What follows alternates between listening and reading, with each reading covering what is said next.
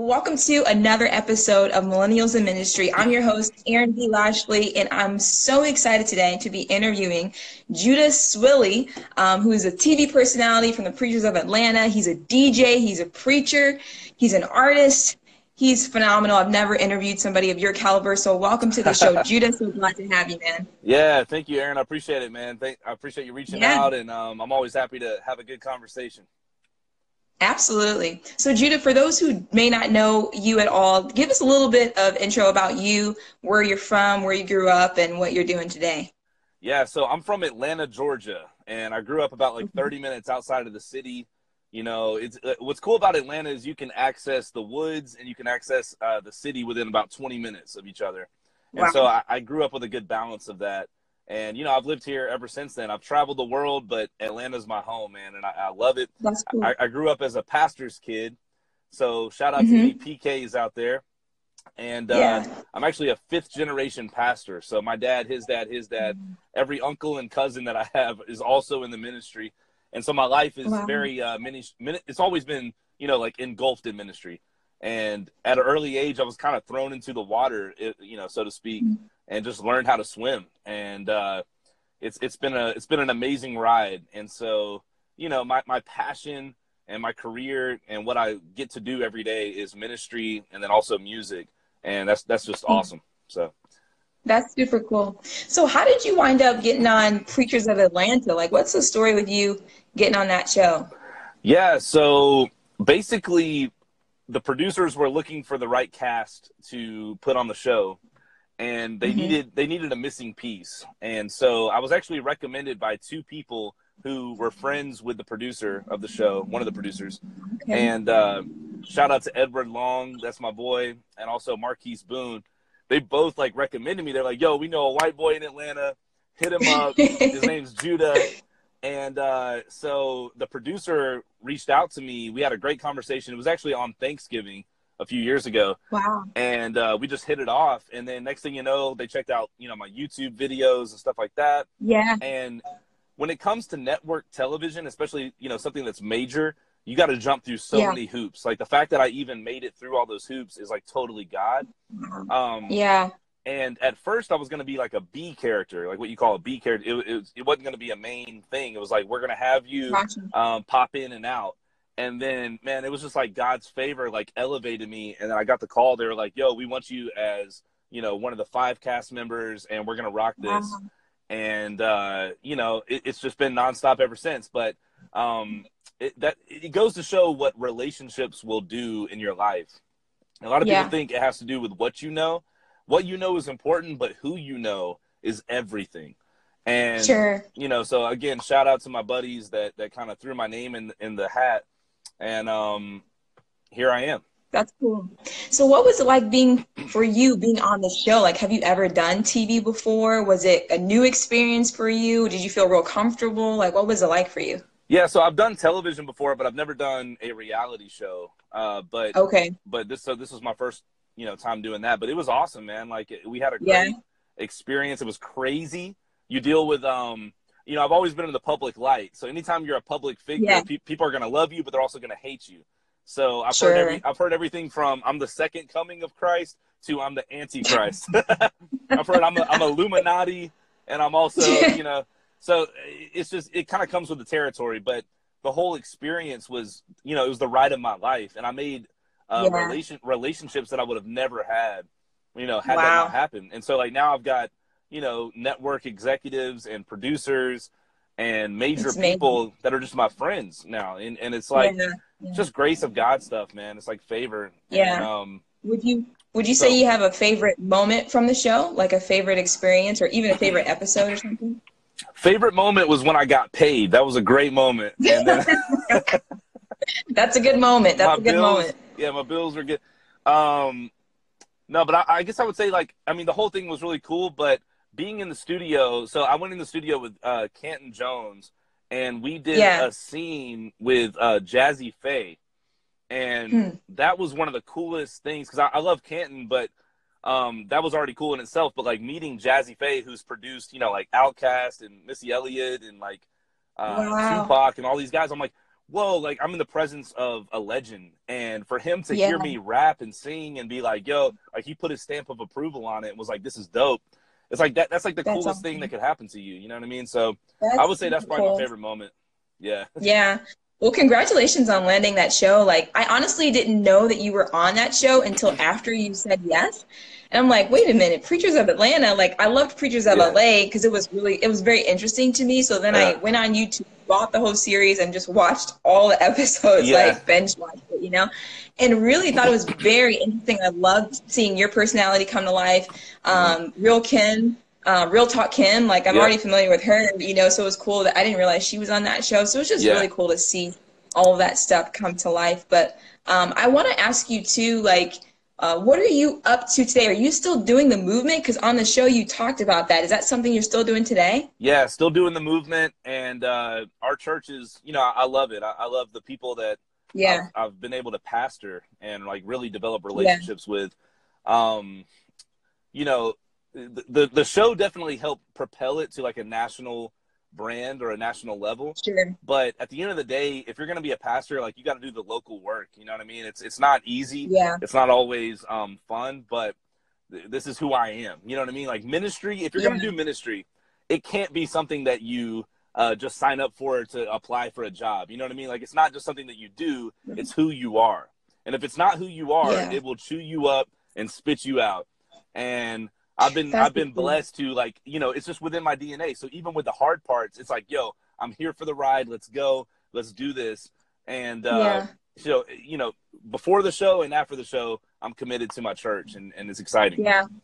Are you guys still in the coffee shop, or are you grown out of that? Or yeah, we grew we grew out of the coffee shop, and we're meeting in a building okay. in uh, East Atlanta, and we just you know we rent out this building, and it kind of allows us to have more like live worship and stuff like that. But the coffee shop was really yeah. cool because we got to meet like all these random strangers that would come in. Like this coffee shop let me come in while they were having regular hours and like that's insane, dude. People would be in there yeah. like trying to like do their homework and like you know like having a meeting or having a date and I'm like on this microphone like what's up everybody my name's Judah I'm like real quick like yeah. if y'all are doing your homework we'll be out in the hour but like if you want to worship with us like come on let's do this and we yeah. ended up meeting like so many friends, and like our church grew just by being in that coffee shop. It was cool. Wow, that's awesome. Yeah. So, what another thing from the show that I want to ask you about? Um, I know it wasn't in the list of questions, but I feel like you can speak into this in a, in a way that most people can't, um, just because of your family, and and you, it came out in the uh, the show as well. But I want to ask you, like, with your dad coming out, like, what did that teach you about God and Christianity and life?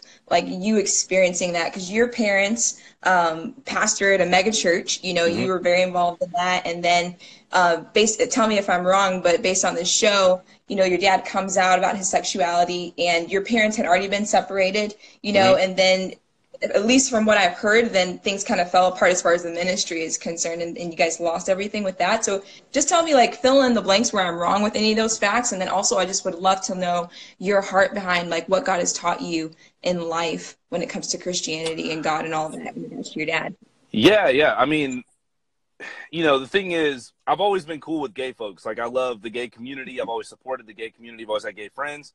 Um, if someone in your family comes out, it does take it to a new level especially when yeah. you're in ministry, because in ministry, unfortunately, Christians, even though they may love their gay neighbors, you know, quote unquote, love them, um, yeah. they don't give them the equal treatment that they should have.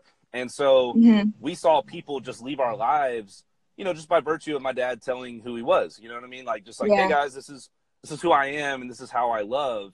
And yeah. un- unfortunately, not everybody um, was down for that what is good and what is inspiring is the church has progressed. The church in general hmm. has progressed. Yeah. I, I, think that if you were to come out now, it would probably be different.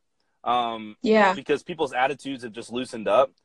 But for yeah. me, like nothing changed in the way that I I view Christianity, other than just that, like, wow, like we need to open our our arms a little wider. We need to uh, cast mm-hmm. that net a little further and let people yeah. know that they're included in the love of God, no matter who you are, no matter where you've come from, yeah. no matter who you love. Uh, God loves mm-hmm. you, and and and you're accepted in the beloved. And yeah. you know, just like walking with my dad through that situation and, and, our whole family, we really got to see the love of God uh, mend our hearts even through the hardship even through the trial mm-hmm. Um, mm-hmm. and you know we, we have a great relationship even today and so i think that it's it's important for people to see an example of someone who has walked through that and and made it on the other side. Yeah absolutely. That's really good. I feel like right now i'm learning so much about what God's love really is, and um, also being able to identify religion and what religion really is, you yeah. know, and, and sometimes I feel like religion judges because that's the only thing it knows how to do and it's yeah. easy to point a finger because you can see someone else's sin but you can't necessarily see other sins you know what i mean mm-hmm. and so i when that happened on the show i'm like man like that's amazing that one that that happened two that they pastored the church three that you're their son and, and are have a loving relationship with your dad and four you know yes times have changed and it's just so interesting to me when it comes to religion and how religious people think but also the importance of understanding god's love and relationship with god and yeah. also just not casting judgment um, just because you it's a sin you can see and point a finger at you know what i mean without looking mm. at yourself as well but yeah i mean and, and that's the thing is like i don't even view if someone loves someone of the same sex, I don't view them as a sinner in the virtue just by virtue of who they love. You know what I mean? I mean, we've mm-hmm. all fallen, mm-hmm. you know, fallen short of the glory of God, but I don't like when people put um, gay folks in the category of like, oh, we love gay people just like we love murderers and we love rapists. You know what I mean? Yeah. It's like yeah. it's like this passive aggressive love, and like that's where the church has to change. Like we have to grow out of that. Um, mm-hmm it's not healthy. There's even churches here in Atlanta that's like, oh, you can come to our church, you can give us 10% of your income, you can sit in the seats, um, but you can't serve as a leader, you can't be in any position. Um, so we'll, we'll, ta- we'll take your money, but uh, by virtue of who you love, um, you're you're not all right with us. And that mm-hmm. that sentiment needs to change in church. And, and I hope that I'm on the, the forefront of that change. You know what I mean? To really yeah. look at folks as, you know, for who they are um, and and to love them exactly for who they are. You know what I mean? Not like yeah. I love you as long as you come to my side, or I love you, but I need you to change. I need you to convert mm-hmm. to the way mm-hmm. that I think or the way that I love. You don't have to understand someone or even agree with someone to absolutely love them. You know what I mean? Like mm-hmm. I'm a mm-hmm. straight guy, so like I'm never gonna be able to wrap my mind around um, same-sex love. I don't have to to absolutely uh, bestow the same rights that I have and also just the same decency of, of acceptance and of love and of inclusivity mm-hmm. and let them know that they're welcome you know what i mean like our church mm-hmm. We celebrate you no matter who you are we don't just mm-hmm. tolerate mm-hmm. you and i think a lot of mm-hmm. churches they're in the business of tolerating instead of celebrating and i believe that god mm-hmm. would celebrate you no matter what someone said thousands of years ago god loves you man and and and if yeah. you know if anyone's watching this right now like just want you to know that that you are loved and that you are um, accepted. You are included. And if anyone's made mm-hmm. you feel that you're excluded, um, I, I, I, hope that I can be another voice for Christianity and let you know that, that God mm-hmm. loves you very, very much. That's good, Judah. Um, it leads me to ask the other question is, you know, in your opinion, what do you feel like the church is doing right today? Yeah. What do you feel like we could be doing better today?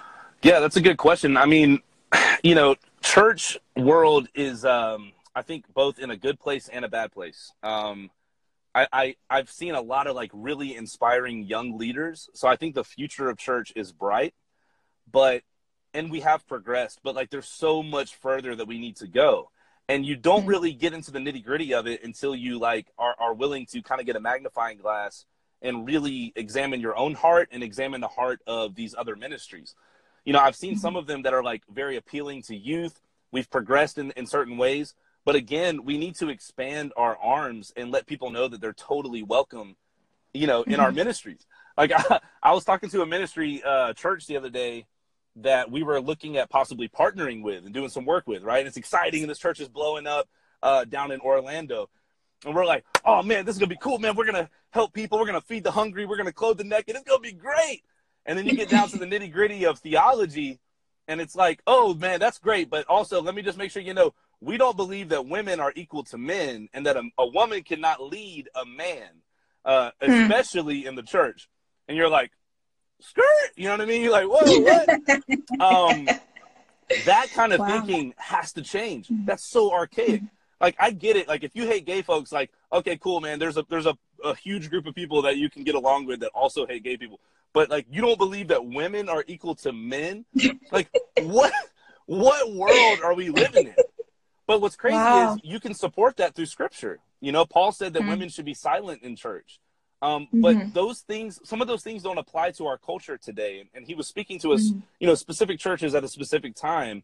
And I think that um, if you've seen The Handmaid's Tale, you know, I love that show. You haven't seen it? Oh my God. Go watch this on Hulu.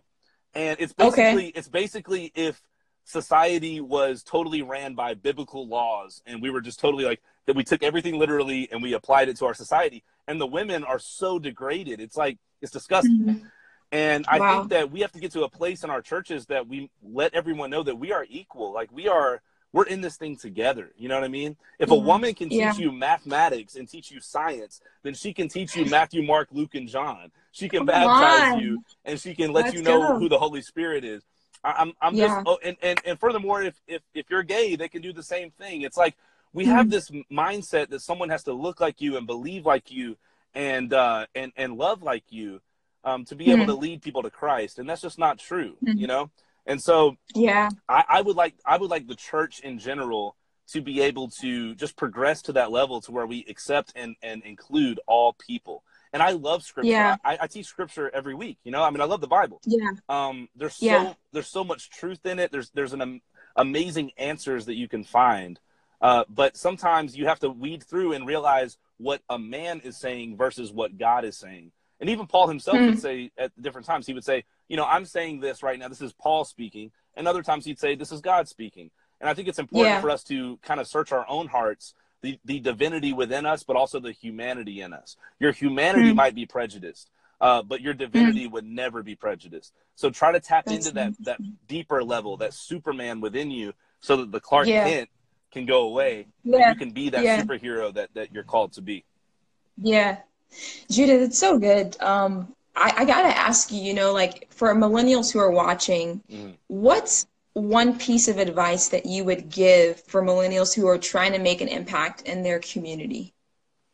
Oh, that's a good question. Um, you know, we have this mindset that we have to like find this great purpose for our lives, right? Like, oh my God, yeah. like, what am I here in this world for? Like, what was I created for? And that's important. Like, you do have something out there that I think that you can offer to the world that no one else has.